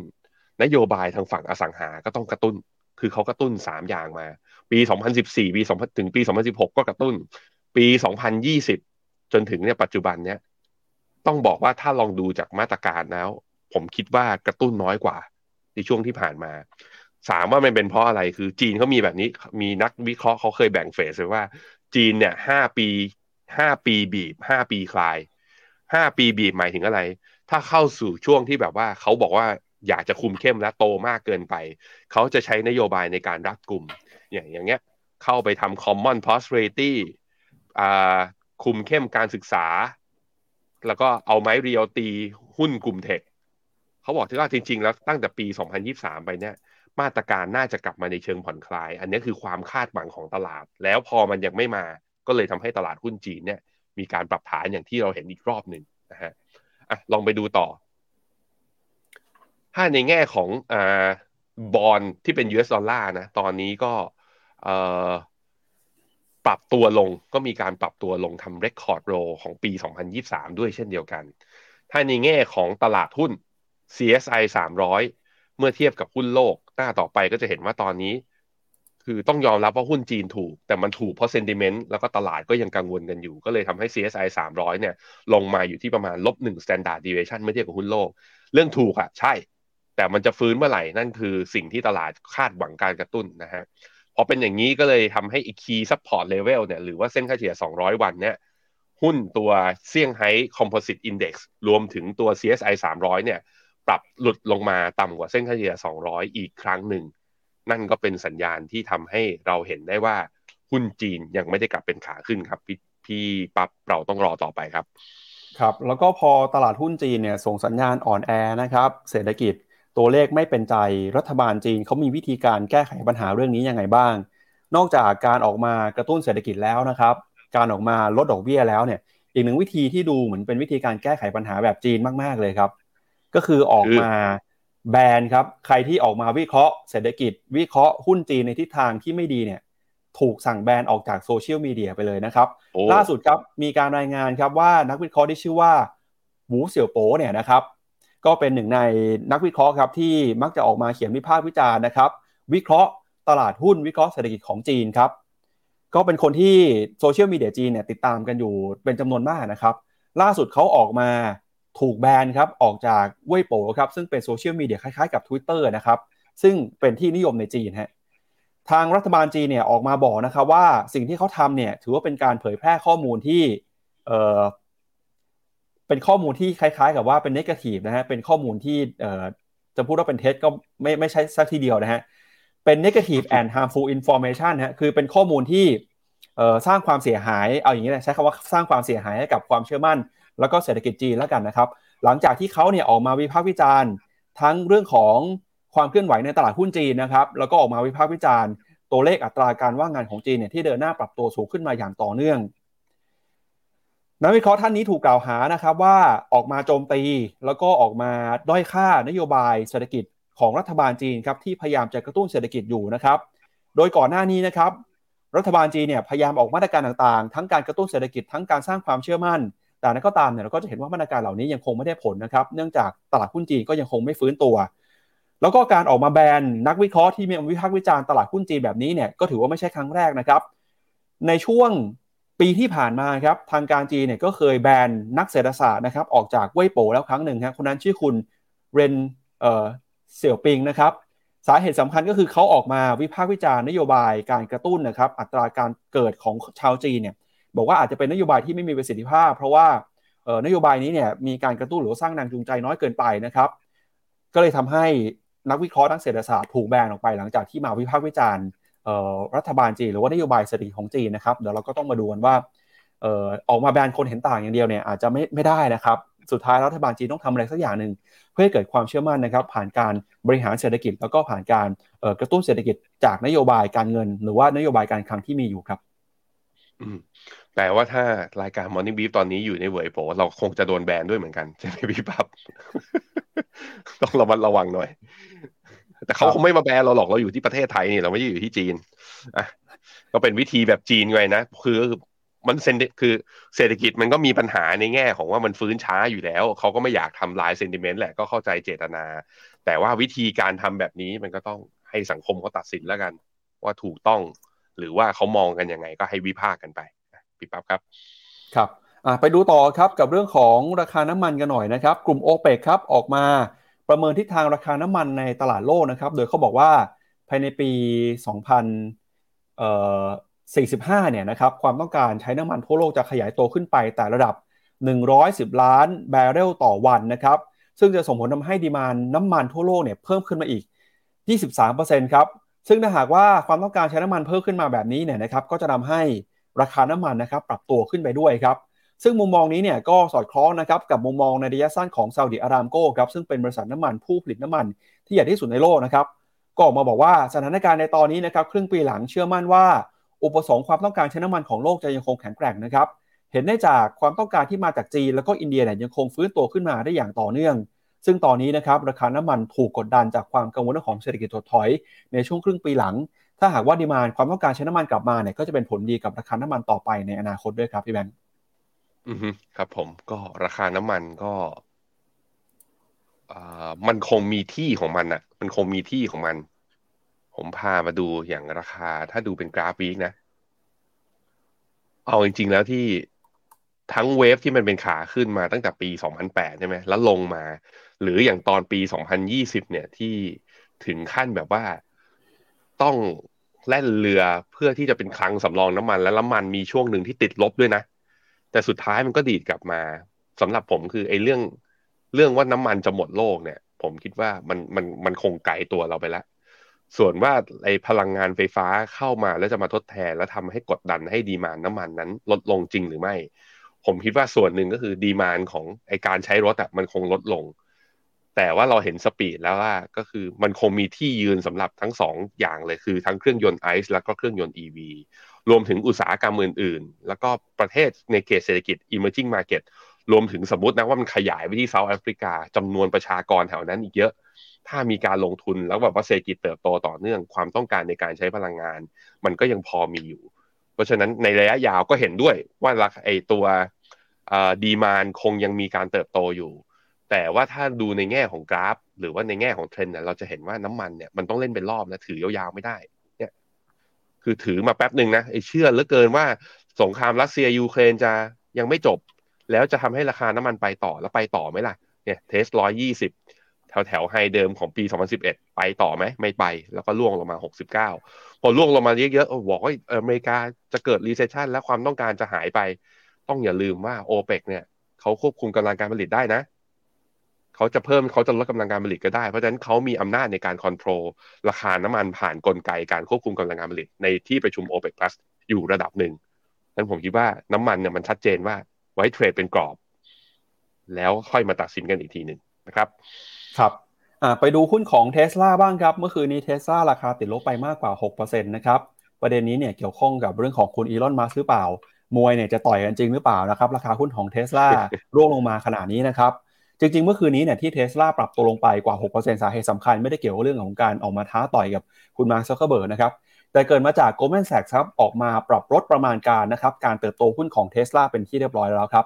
จากเดิมนะครับเคยให้คำแนะนำซื้อครับตอนนี้เนี่ยก็เปลี่ยนมาเป็น neutral ครับ Goldman Sachs ออกมาบอกนะครับว่าสาเหตุสำคัญที่ต้องมาปรับลดเรตติ้งของหุ้นเท s l a ในรอบนี้ ก็เกิดขึ้นจากตอนนี้เนี่ยราคาหุ้นของเท s l a ก็สะท้อนมูลค่า แล้วก็สะท้อนการเติบโตในอนาคตนะครับที่ตลาดมองไว้เนี่ย เป็นที่เรียบร้อยแล้วครับ แล้วก็ไม่ใช่แค่เท s l a เจ้าเดียวนะครับ ในช่วงที่ผ่านมามีนักวิเคราะห์อีก 3 แห่งก็ออกมาปรับลดประมาณการ การเติบโตของเท s l a เช่นกันไม่ว่าจะเป็น Morgan Stanley นะครับออกมาบอกว่าตอนนี้เนี่ยตลาดนะครับให้มูลค่ากับธุรกิจที่เกี่ยวข้องกับ AI เนี่ยจนเต็มมูลค่าไปแล้ว แล้วก็มีการปรับลดแนวโน้มการเติบโตของเท s l a ต่อไปในอนาคตด้วยBarclays ครับออกมา ปรับเป้าการเติบโตเช่นกัน แล้วก็นอกจากนี้ก็มี DZ Bank นะครับก็ออกมาบอกว่าให้นักวิเคราะห์นะครับให้คำแนะนำขายหุ้นแล้วครับ การออกมาปรับเป้าหันเรตติ้งของเท s l a ในครั้งนี้นะครับเกิดขึ้นหลังจากที่ในช่วงปีที่ผ่านมาราคาหุ้นเท s l a เนี่ยบวกขึ้นมาได้กว่า 1 เท่าตัวเป็น100%นะครับแล้วก็ในช่วงเดือนที่ผ่านมาเดือนเดียวครับราคาหุ้นเทสลาบวกขึ้นมาได้มากกว่า 38%เลยครับพอราคาหุ้นเนี่ยนะครับปรับตัวบวกขึ้นมาอย่างร้อนแรงแบบนี้นะครับ ตลาดก็เริ่มมองว่าเทสลาเนี่ยเต็มมูลค่าแล้วนะครับล่าสุดก็มี Goldman Sachs ออกมาหันเป้า หลังจากที่ก่อนหน้านี้นะครับ Goldman Sachs เคยให้คำแนะนำซื้อหุ้นของเทสลาตั้งแต่เดือนธันวาคมปี 2020 ครับ แล้วก็ราคาหุ้นเนี่ยก็ปรับตัวขึ้นมาอย่างต่อเนื่องนะครับ ถือว่า outperform ตลาด แล้วก็ outperform หุ้นในกลุ่มเทคโนโลยี หลาย ๆ ตัวในช่วงที่ผ่านมาเลยทีเดียวครับ ก็ราคาหุ้นของเทสซานะครับปรับตัวขึ้นมาเนี่ยล่าสุดก็คืออยู่ที่ประมาณ 250 ดอลลาร์ต่อหุ้นนะครับ ขึ้นมา จากจุดต่ำสุดนะครับที่เคยเคลื่อนไหวในช่วงก่อนหน้านี้นะครับแล้วก็ราคาเนี่ยก็สะท้อนนะครับตอนนั้นเนี่ยลงไปทำจุดต่ำสุดประมาณ 100 ดอลลาร์ในช่วงของต้นปี 2022 นะครับ แล้วก็ค่อยๆ ฟื้นตัวขึ้นมาในรอบนี้อยู่ที่ประมาณ 250 ดอลลาร์ต่อหุ้นครับพี่แบงค์ไปดูที่ analyst recommendation ครับ หน้า 23 พี่ปั๊บก็จะเห็นว่าตัว consensus target เนี่ยให้อยู่ประมาณ 212 ซึ่งต่ำกว่าราคาปัจจุบัน current price เขาอยู่ที่ 241 มีดาวไซด์ประมาณ 12%ซึ่งจริงๆ แล้วคือดาวไซด์เนี่ยมันมีมาอยู่ก่อนนะ Goldman Sachs จริง ๆ แล้วการคือปรับคำแนะนำเนี่ยเขาปรับคำแนะนำจาก overweight เป็น neutral แต่จริงๆ แล้วเขาปรับไอตัว target price ขึ้นนะ ตอนประมาณเดือนมีนาเปเปอร์ของ Goldman Sachs ออกมาให้ target price ปลายปีนี้ของ Tesla อยู่ที่ประมาณ 183 แต่ตอนนั้นน่ะราคาของ Tesla อยู่ที่แถวๆประมาณต่ำกว่า150เหรียญเก็ตไหมครับ ราคาอยู่150ให้เป้าไว้183คราวนี้มันนอกจากถึงเป้าแล้วมันทะลุขึ้นเป้าขึ้นไป Tesla ไอตัว Goldman Sachs เห็นมีมุมมองที่ดีขึ้น กับตัว Tesla จึงปรับ target price จากประมาณ 183 เนี่ย ขึ้นมา แต่การปรับขึ้นมารอบนี้มันกลายเป็นว่าถึงปรับขึ้นมาราคาเทสลามันวิ่งขึ้นไปแรงกว่า มันจึงเป็นที่มาที่ว่านักลงทุนก็ลองโอ้โห นี่ขนาดปรับประมาณการขึ้นมาแล้ว แสดงว่าราคามันยังดีขึ้นไปแรงกว่านะสิอะมาดูที่หน้าจอผม ก็จะเห็นว่าเทสลาเนี่ยเมื่อกี้อย่างที่บอกไปคือ ถ้าดูที่เป็น extended wave ของ Fibonacci retracement เนี่ยเทสลาเนี่ยไปชนแนวต้านแล้วก็ไม่สามารถจะไปแนวต้านต่อไปคือ 330 เหรียญเนี่ยไม่สามารถไปได้แล้วนะเริ่มปรับย่อลงมา นับตั้งแต่เมื่อวันพุธที่ผ่านมา RSI ตอนช่วงพีก็อยู่แถวประมาณ 88 ซึ่ง RSI เคยอยู่ระดับแถวๆนี้ก็คือเมื่อตอนเดือนตุลาปี 2021 ไปต่อได้เหมือนกันแต่สุดท้ายก็เข้ารอบปรับฐานอยู่ดี แล้วปรับฐานรอบนั้นเนี่ยลงมาชนเส้นค่าเฉลี่ย 200 วันเลย รอบนี้จะลงมาชนไหมเนื่องจากว่า wave เนี้ยผมมองว่าอาจจะเป็น wave 3ใน Elliott Wave หัวของหนึ่งอยู่ที่ประมาณ 212 เพราะนั้นคิดว่าคิดว่านะ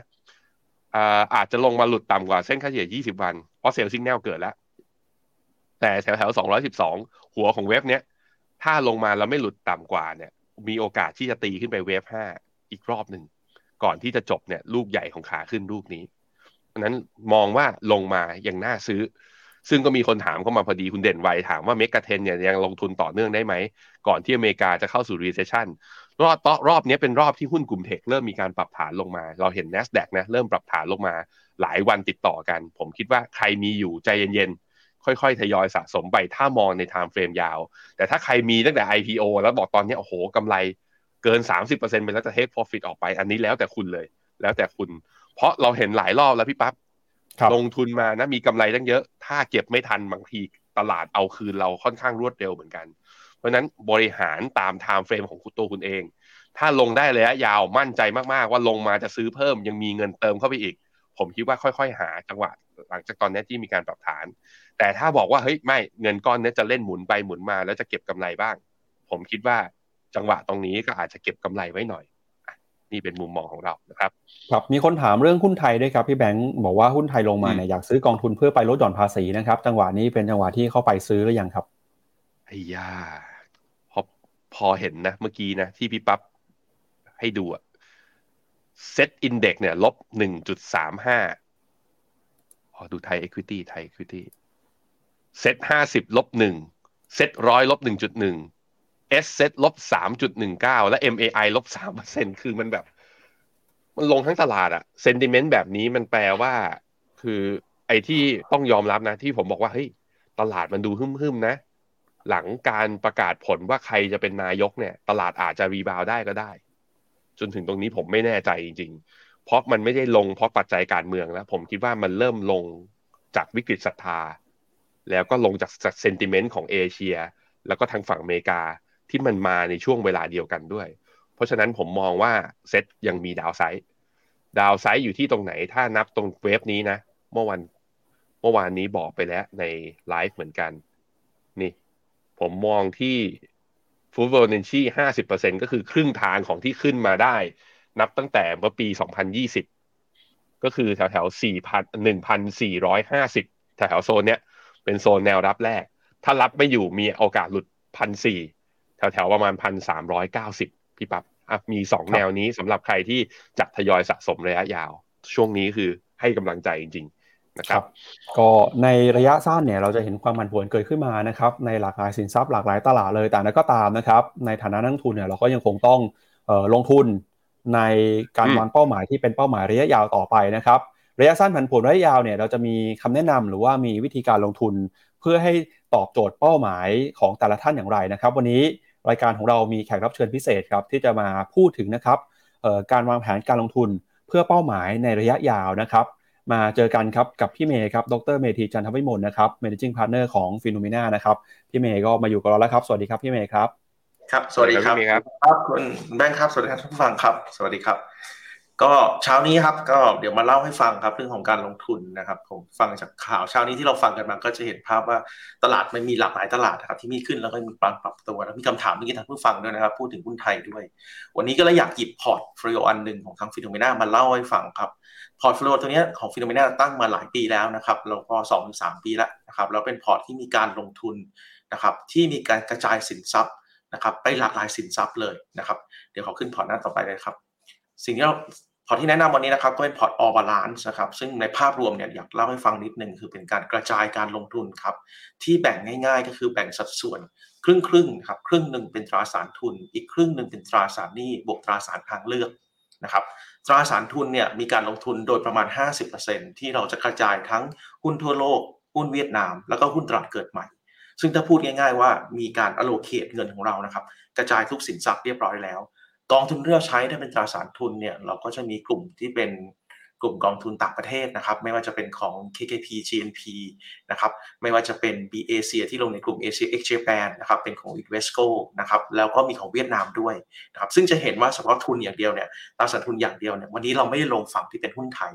หุ้นไทยจะแฝงอยู่ใน B Asia นะครับซึ่งในสัดส่วนเนี้ยเราลงอยู่ครึ่งหนึ่งของพอร์ตใหญ่ก็คือ 50% ส่วนที่2ครับเป็นตราสารหนี้นะครับตราสารหนี้เนี่ยเราก็จะมีตราสารหนี้ทั่วโลกนะครับกับตราสารหนี้ระยะกลางนะครับซึ่งเป็นตราสารหนี้ไทยรวมกันอีก 25%และส่วนสุดท้ายครับเป็นตราสารทางเลือกนะครับก็มีกระจายตัวในฝั่งที่เป็น REIT ทั้ง REIT สิงคโปร์ REIT ไทยนะครับ 15%แล้วก็ทองคำ10%ซึ่งภาพภาพนี้ครับที่หยิบมาให้ดูเนี่ยจริงๆแล้วผมเชื่อว่านักลงทุนหลายท่านที่ฟังแล้วก็ติดตาม Finnomena มาสักพักหนึ่งแล้วเนี่ยก็จะพบว่า Finnomena เนี่ยให้ความสำคัญกับ portfolio ตัวนี้มากนะครับเพราะว่าเรามองระยะยาวในการลงทุนเนี่ย เราไม่แน่ใจครับว่าเงินที่เราลงทุนไปเนี่ยนะครับสินทรัพย์ใดจะขึ้นจะลง เพราะฉะนั้นถ้าเรายึดทางสายกลางเป็นการกระจายการลงทุนที่มีหุ้นสักครึ่งหนึ่งตราสารหนี้บวกตราสารทางเลือกสักครึ่งนี้น่าจะช่วยให้เราพอร์ตเราสามารถเติบโตได้ด้วยนะครับเราดูหน้าต่อไปครับหยิบทำมาให้ดูครับ เวลาเราลงทุนวันนี้ครับผมเชื่อว่านักลงทุนจะมีปัญหาคล้าย ๆ กันนะครับพอลงทุนไปแล้วไม่แน่ใจว่าสัดส่วนที่เราลงทุนไปแล้วข้างในกองทุนรวมเนี่ยมันเป็นยังไง ทางทีมงานฟิโนเมนาครับเจาะลึกไหมเห็นภาพ นะครับภาพทางซ้ายมือเนี่ยคือ top 5 holding สัดส่วนการลงทุนของเงิน 100%ของเรานะครับจากกองทั้งหมดเมื่อกี้ที่เราลงทุนทั้งหมดเนี่ยนะครับเรามีกองทุนทั้งหมด 7 กอง ใน 7 กองเนี่ยเราลงเงินของเราจริงๆร้อยบาทหรือร้อยเปอร์เซ็นต์เนี่ยลงในสินทรัพย์ตัวใดบ้าง ถ้าสังเกตดีทางซ้ายมือก็เห็นว่ามีไทโกเวนบอลนะครับสิบเปอร์เซ็นต์นะครับมีสไปเดอร์โกหรือทองคำเนี่ยสิบเปอร์เซ็นต์นะครับโดยประมาณสิบเปอร์เซ็นต์นะครับมี พันธบัตรของธนาคารแห่งประเทศไทยด้วยนะครับอีก 3%แล้วก็มีเวียดนาม Enterprise ซึ่งตัวนี้เป็น trust นะครับไม่ใช่หุ้นรายตัวนะครับอีก 2%แล้วก็มีไต้หวัน Semiconductor นะครับอีก 2.09%ฝั่งซ้ายมือคือ total weight พอมาดูฝั่งขวามือในจอท่านผู้ฟังที่ฟังกันอยู่ตอนนี้ท่านจะพบว่าเอาแล้วหุ้นรายตัวล่ะ ผมถือหุ้นอะไรบ้างในการลงทุนลักษณะแบบนี้ เราถือไต้หวัน Semiconductor ครับ 2.2%นะครับโดยประมาณ Samsung อีก 1.4นะครับตัว Capital นะครับตัว ตัว Capital Land นะครับตัวนี้เป็นเขาเรียกว่าเป็น trust แบบหนึ่งนะครับที่สิงคโปร์เป็น REIT นะครับอีกเปอร์เซ็นต์กว่าๆแล้วก็มี Digital Telecommunication อีก 1%กว่าๆนะครับแล้วก็ Capital Land อีก 1.3%ซึ่งจะพบว่าถ้าเรานับรวมหุ้นที่เราถืออยู่ในทั้ง 7 กองทุนนี้เราถือหุ้นประมาณ 405 ตัวนะครับก็อยากจะบอกครับว่าจริง ๆ แล้วเนี่ยถ้าเราลงทุนเราพอรู้ข้างในด้วยเนี่ยจะช่วยเราเห็นภาพมากขึ้นว่าเงินที่เราลงไปแล้วเนี่ยลงหุ้นตัวไหนอยู่แล้วบ้างนะครับในหน้าถัดไปครับทางทีมงานฟิโนเมนาเจาะลึกไปอีกขั้นหนึ่ง นะครับสิ่งที่อยากให้เห็นมากขึ้นก็คือว่าแล้วเงินที่เราลงทุนวันนี้ครับเรามีสัดส่วนน้ำหนักการลงทุนในอุตสาหกรรมใดมากที่สุด ก็จะพบว่าเรามี REIT อยู่ส่วนหนึ่ง 13%นะครับเรามี Information Technology อีกส่วนหนึ่งนะครับแล้วก็อีกกลุ่มหนึ่งที่เป็น Finance เพราะงั้นใน 100%ของเรานะครับที่ไปฝั่งหุ้นนะนะครับจะมี 3 ตัวหลักที่เราถืออยู่วันนี้ ซึ่งก็จะล้อไปกับธีมที่ Finnomena เลือกลงทุนวันนี้อยู่ว่า เรามองว่า3 sector นี้น่าจะมีการเติบโตในอนาคตได้ พอลงลึกไปกว่านั้นอีกนะครับ ไม่ว่าจะเป็นฝั่งที่เรา allocate เงินไปแล้ว เราก็จะดูเพิ่มในเรื่องของความเสี่ยงด้วย อยากจะเรียนอย่างนี้ครับเวลาลงทุนในสินทรัพย์บางประเภทไปแล้วเนี่ยบางทีเราไม่ทราบครับว่าเอ๊ะเราลงใส่น้ำหนักไป 10%แล้วความเสี่ยงมันเท่าไหร่นะครับเราเจาะลึกไปมากกว่านั้นคือสัดส่วนความเสี่ยงที่เรา allocate เงินลงไป ก็จะพบว่านะครับฝั่งไอทีเนี่ยมีความเสี่ยง อยู่ส่วนหนึ่ง หรือพูดง่ายเงินเราลงไปส่วนหนึ่งแต่ความเสี่ยงมันจะมากกว่าเงินที่เราลงไป เท่านั้นเอง อันนี้อยากให้พอเห็นภาพว่าเมื่อดูราย sector แล้วกลุ่ม real estate เอ่อ real estate ของเราเนี่ยจะค่อนข้างเยอะนิดนึงนะครับมาลองดูเปรียบเทียบกันดีกว่าครับว่าที่ผ่านมาเนี่ยจากการลงทุนของทาง Finnomena นะครับจะพบว่านะครับจากเหตุการณ์สำคัญต้นปีที่ผ่านมาเนี่ยการจัดพอร์ตการลงทุนแบบ All Balance หรือมีหุ้นสักครึ่งพอร์ตถึงห้าสิบเปอร์เซ็นต์เนี่ยมันเกิดอะไรขึ้นบ้างจากสถานการณ์ที่เกิดขึ้น ทางเรานะครับลองเปรียบเทียบกับกองทุน ในอุตสาหกรรมที่เป็นกลุ่ม moderate asset allocation นะครับ ก็จะพบว่านะครับเส้นสีดำคือเปรียบเทียบนะเส้นสีดำเป็นเส้นที่เอากองในเมืองไทยทั้งหมดที่เป็นกอง allocation ทั้งหมดเนี่ยนะเป็นลักษณะ moderate นะครับ ก็จะพบว่าใน 80 กองนะเทียบกันอยู่ในเส้นสีดำ เส้นสีส้มนะครับด้านบนนะครับเส้นสีส้มเนี่ยเป็นเส้นของ All Balance นะครับก็จะพบว่าในช่วงต้นปีนะ performance ปรับตัวได้ดีนะครับจากนั้นเราเห็นเจอเหตุการณ์ในส่วนของอความผันผวนในเหตุการณ์ที่เกิดขึ้นทางฝั่งอเมริกานะครับก็ปรับตัวลงทั้งสองทั้งสองกลุ่มเลยนะครับหลังจากนั้นเนี่ยทางทีมงานทีมงานของเราเริ่มมีการ ปรับพอร์ตโมเดลใหม่นิดนึงนะครับมีการปรับสัดส่วนการลงทุน เพื่อรอสถานการณ์ที่เกิดขึ้น เรามีการปรับพอร์ตการลงทุนไปทั้งหมด 2-3 กองรวมทั้ง asset allocation ด้วย จุดนี้นะครับเป็นจุดที่สำคัญของการทำงานของ Finnomena เรามีการปรับ allocation ของกองบางกองที่เราคิดว่าอาจจะไม่ตอบโจทย์ณวันนี้ณวันนี้เพื่อไปข้างหน้านะครับเราจะปรับสัดส่วนกองทุนรวมลง ปรับสัดส่วน allocate น้ำหนักมากขึ้น มาดูกันครับว่าการปรับปรับพอร์ตลักษณะแบบนี้ช่วยอะไรบ้าง ซึ่งที่ผ่านมาจากภาพนี้ท่านเห็นในสไลด์เนี่ยนะครับจะพบว่า year to date ของ All Balance เนี่ยเติบโตขึ้นมา 4.1%ในขณะที่กองทุนทั่วๆไปที่เป็นลักษณะการลงทุนแบบ moderate นะครับติดลบอยู่ 0.5 นะครับ ในหน้าถัดไปครับลองมาดูกันซิว่า เอ๊ะ แล้ว 4.1%มันมีการ contribution จากสัดส่วนการลงทุนของกลุ่มไหนบ้างนะครับ ในหน้าถัดไปครับ อันนี้ก็เป็นกองทุนที่เมื่อกี้เราเล่าให้ฟังนะครับ ทั้งหมดเนี่ยเรามีหลายกองทุนนะครับ ทั้งหมด 7 กอง แต่มี 2 กอง มี 2 กองทุนที่เราปรับสัดส่วนออกก่อนหน้านี้นะครับ ช่วงประมาณเดือนอมีนาที่ผ่านมาครับประมาณปลายปลายประมาณไตรมาสหนึ่งเนี่ยเรามีการลดน้ำหนักการลงทุน ก็คือเรามีการขายกองทุน 2 ตัวออกไปนะครับก็คือขายตัว TSF ขีด A ออกไป แล้วก็รวมทั้ง TMB GQG ด้วยลดสัดส่วน 2 ตัวนี้ออกไปนะครับตัวที่ 3 ลดลงด้วยนะครับก็คือตัวที่เป็น KFS Plus คือเราถือ Money Market อยู่ส่วนหนึ่ง3กองที่เราดึงออกไปนะครับแล้วเราก็ allocate น้ำหนักไปลงทุนในส่วนที่เป็น UGIS ขีด N นะครับ KKP GNP ที่เป็นหุ้นทั่วโลกเหมือนที่ท่านเห็นในตารางก่อนหน้านี้ไป นะครับแล้วก็มีการเปลี่ยนกองทุนจากการลงทุนที่ลงทุนในหุ้นไทย ย้ายมาเป็นหุ้นเวียดนามครับเราใช้ตัว principal VAMEQ ที่เป็น top pick ของฟิโนเมนาอยู่นะครับสิ่งที่ได้ contribution ที่ท่านเห็นในหน้านี้ก็จะพบว่าจากการปรับสัดส่วนการลงทุน 4.1%ที่เกิดขึ้นจากต้นปีจนถึงวันนี้นะครับที่เปลี่ยนไปเนี่ยพบว่า 4.1% contribution หลักเนี่ยมาจาก GNP นะครับ 2.9% ตัว KKP GNP เนี่ยไส้ในก็จะเป็นของ Capital นะครับ เป็นกองทุนที่ตั้งมานานแล้วนะครับ performance ดีนะครับ แล้วก็ตอบโจทย์มากในช่วงตลาดที่ผันผวน เราเลือกมาเป็น top pick นะครับ ตัวที่2เป็น B Asia ด้วย contribution นะครับ เป็นของ Invesco Asia นะครับ contribution อยู่ที่ 1.3%ในช่วงระยะเวลาประมาณ ต้องเรียกว่าประมาณสักเกือบเกือบจะ 6 เดือนที่ผ่านมานะครับ ตอนนี้ตัวเลขล่าสุดเราทำถึงวันที่ 16 ที่ผ่านมา 16 มิถุนายน นะครับตัวทองคำยังยืนเหมือนเดิมนะครับ 0.6%เติบโตขึ้นมานะครับเวียดนาม 0.3 แล้วเราเชื่อว่าเวียดนามน่าจะขยับตัวต่อนะครับในช่วงไตรมาส 3 ไตรมาส 4 นะครับ ส่วน u g s k เ n เนี่ยก่อนหน้านี้เราถืออยู่เยอะนะครับ ตอนนี้ลดสัดส่วนจาก 20เหลือ 10%เพราะว่าแนวโน้มดอกเบี้ยเนี่ยต้องมองว่าดอกเบี้ยเนี่ยเริ่มเริ่มจะเริ่มจะคงคงแล้วนะครับ อันสุดท้ายครับตัวที่เราลดลงไปแล้วเหลือศูนย์ก็คือตัวที่เป็น money market นะครับซึ่งจะเห็นภาพในภาพรวมภาพนี้เราอยากจะบอกท่านผู้ฟังบอกว่าการปรับพอร์ตการลงทุนเนี่ยทีมงานเรามอนิเตอร์นะครับตลอดว่าเราควรเพิ่มน้ำหนัก ลดน้ำหนักนะครับรวมถึงในการสับเปลี่ยนกองทุนตามความเหมาะสมนะครับ key สำคัญที่อยากให้เห็นก็คือว่าช่วงที่ผ่านมาเราเปลี่ยนไป 2 กองทุนครับแล้วก็ช่วยให้พอร์ตเราเติบโตได้ดีมาก อีกหน้านึงครับหน้าถัดไปนะครับ อยากจะเล่าเพิ่มอีกสักนิดนึงนะครับ ทีมงานถอยหน้าด้วยนะครับอ่าโอเคครับ ในหน้านี้นะครับ ถ้าเจาะลึกอีกนิดหนึ่งแล้วกัน เมื่อกี้ผมพูดทั้งตั้งแต่ year to date ตั้งแต่ต้นปีจนถึงจนถึงวันที่ประมาณ 16 มีนาเอ่อมิถุนาที่ผ่านมาครับ ถ้าเราดูเฉพาะหลังที่เราปรับพอร์ตการลงทุน หรือหลังวันที่วันที่เอ่อประมาณกลางเดือนมิถุนาที่ผ่านเอ่อมีนาที่ผ่านมา จะพบว่ากองทุนที่เราเปลี่ยนไปที่เราสับเปลี่ยนนะครับ อย่างเช่นตัวเส้นสีแดงนะครับ เส้นสีแดงเป็นเส้นปราบเนี่ยก็คือ TSF ขีด A เป็นหุ้นไทย นะครับเราก็จะพบว่าช่วงที่ผ่านมาเนี่ยหุ้นไทยก็ทรงๆแล้วก็คงตัวนะครับ ซึ่งถ้าเราถือต่อเนี่ยก็ต้องต้องติดลบลงไปต่อกองทุนที่เราเลือก 2 กองนะครับสีดำแล้วก็เส้นปราบเนี่ยสกองตัวสีดำก็คือ KKP GNP เนี่ยเอาผู้ฟอร์มขึ้นมานะครับก็คือผลตอบแทนในช่วง 3 เดือนที่ผ่านมาขึ้นมา 12.85%นะครับส่วนอีกเส้นสีเส้นปราสีเหลืองๆนะครับที่ท่านเห็นเนี่ยเป็นเส้นของตัว GBG คือ G รือพูดง่ายๆว่าเราได้ผลตอบแทนที่สูงขึ้นนะครับในส่วนที่น้ำหนักที่เราลงทุนไปในการเปลี่ยนกองทุนนะจาก GQG มาเป็นตัว GNP นะครับในขณะเดียวกันเราเพิ่มสัดส่วนลงทุนด้วย 2 จุดนี้ครับเป็นจุดที่สำคัญช่วยให้เรามีผลตอบแทนที่สูงขึ้นนะครับการลงทุนใหม่ช่วยสร้างผลตอบแทนครับหลังปรับพอร์ตเพิ่มขึ้นมาอีก 3.21%นะครับแล้วก็ถ้าถ้าคิดตามสัดส่วนที่น้ำหนักที่เราลงทุนไปแล้วเนี่ยเพิ่มขึ้นมา 0.97%ครับอะเชิญคุณปั๊บคุณแบงค์เลยนะครับเผื่อมีคำถามเพิ่มเติมครับ พี่เมย์ครับ พอร์ต All Balance เนี่ยถ้าเป็นนักลงทุนเนี่ยเหมาะกับใคร แล้วก็เริ่มต้นลงทุนเท่าไหร่ครับอ่าโอเคครับพอร์ต All Balance จริงๆเหมาะกับนักลงทุนทั่วไปเลยนะครับ ที่พร้อมจะลงทุนนะครับ ที่ท่านเริ่มลงทุนใหม่ๆนะครับ ผมคิดว่าเป็นพอร์ตหนึ่งที่เป็นการเป็นการจัดสัดส่วนการลงทุนที่เหมาะสม เป็นการกระจายทั่วโลกนะครับมีหุ้นทั่วโลกที่เป็น DM เป็น EM มีตราสารหนี้มีตราสารทุน หรือพูดง่ายๆผมคิดอะไรไม่ออกเลยผมลงที่ All Balance คำแนะนำส่วนใหญ่ที่ผมแนะนำลูกค้าให้ลงทุน All Balance เนี่ยผมแนะนำให้ลงทุนเป็น core port เลย นะครับสำหรับท่านที่ชอบสายซิ่งบางส่วนนะ ผมจะใช้ออบาลานเนี่ยประมาณสัก 80%อีก 20%เนี่ยผมไปใช้พวก tactical call หรือ satellite แทนครับพี่แบงค์แล้วก็สัดส่วนลงทุนน้ำหนักลงทุนนะครับ ขั้นต่ำเริ่มที่ 5 0 0 0 0 0 บาทครับ โอเคครับผมมีคุณผผู้ชมถามมาคุณสุภรัตน์เขาบอกว่าในตัว slide performance ครับพี่เมย์ครับ จะเห็นว่า max performance เนี่ยมันเกิดจากตัว KKP GNP ซึ่ง max อยู่ที่ 2.9 แต่ทำไม total มัน2 2.4เปอร์เซ็นต์พี่เมย์อธิบายสไลด์นี้หน่อยว่ามันเป็น performance contribution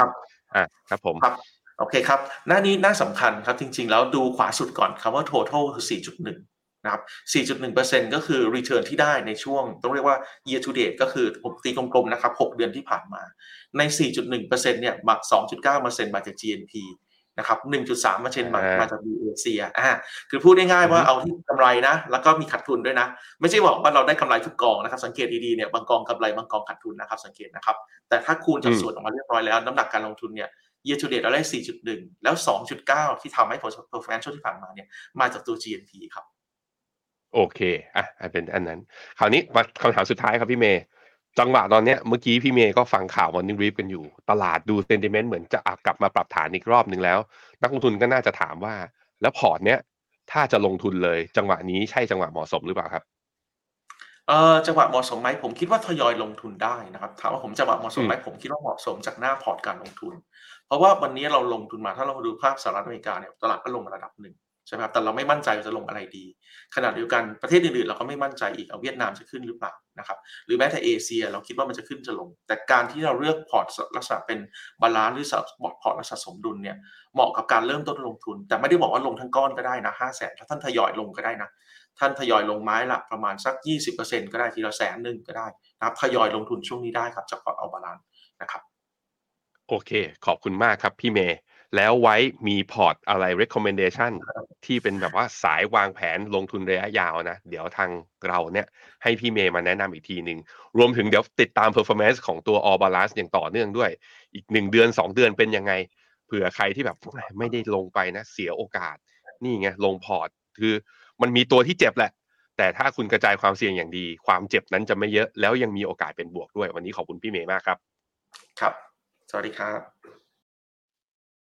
เอาละครับ ก่อนจากกันไปวันนี้นะครับชวนคุณผู้ชมมาติดตามนะครับ ช่องทางต่างๆ แล้วก็ลงทุนกับ FINNOMENA นะครับสำหรับใครครับที่มองหาโอกาสการลงทุนใน FINNOMENA นะครับก็ตอนนี้เนี่ยเรามีโปรโมชั่นครับเปิดบัญชีกองทุนรวมนะครับ เลือกรับกองทุนต่างประเทศ 100 บาทฟรีนะครับเข้าไปดูข้อมูลหรือว่ากองทุนที่ท่านสนใจได้ที่เว็บไซต์ FINNOMENA นะครับหรือว่าช่วงนี้เนี่ยใครมองหาโอกาสการลงทุนเพื่อลดหย่อนภาษี เราก็มีโพยแนะนำนะครับทั้ง S S F R M F ให้ท่านเลือกได้เช่นกันนะครับ เข้าไปดูข้อมูลได้ที่เว็บไซต์ FINNOMENA ครับครับผมอย่าลืมนะครับ คิดถึงการลงทุนในกองทุนรวม ผ่านแพลตฟอร์มที่ทันสมัย และปรับตัวอยู่ตลอดเวลาเพื่อนักลงทุนก็คิดถึงฟิโนเมนานะครับครับและนี่ก็เป็นทั้งหมดของรายการข่าวเช้า Morning Brief วันนี้นะครับ เราสองคนและทีมงานลาคุณผู้ชมไปก่อนครับ สวัสดีครับ สวัสดีครับ บริการที่ปรึกษาการลงทุนส่วนตัวจาก FINNOMENA จะช่วยให้คุณสามารถจัดการการลงทุนจากคำแนะนำของมืออาชีพด้านการลงทุน ที่คอยดูแลและปรับพอร์ตการลงทุนของคุณให้เป็นไปตามเป้าหมาย สนใจรับบริการที่ปรึกษาการลงทุนส่วนตัว สมัครได้ที่ f i n o m e f i n o m i n a e x c l u s i v e หรือ line at f i n o m i n a p o r t คำเตือน ผู้ลงทุนควรทำความเข้าใจลักษณะสินค้า เงื่อนไขผลตอบแทน และความเสี่ยงก่อนตัดสินใจลงทุน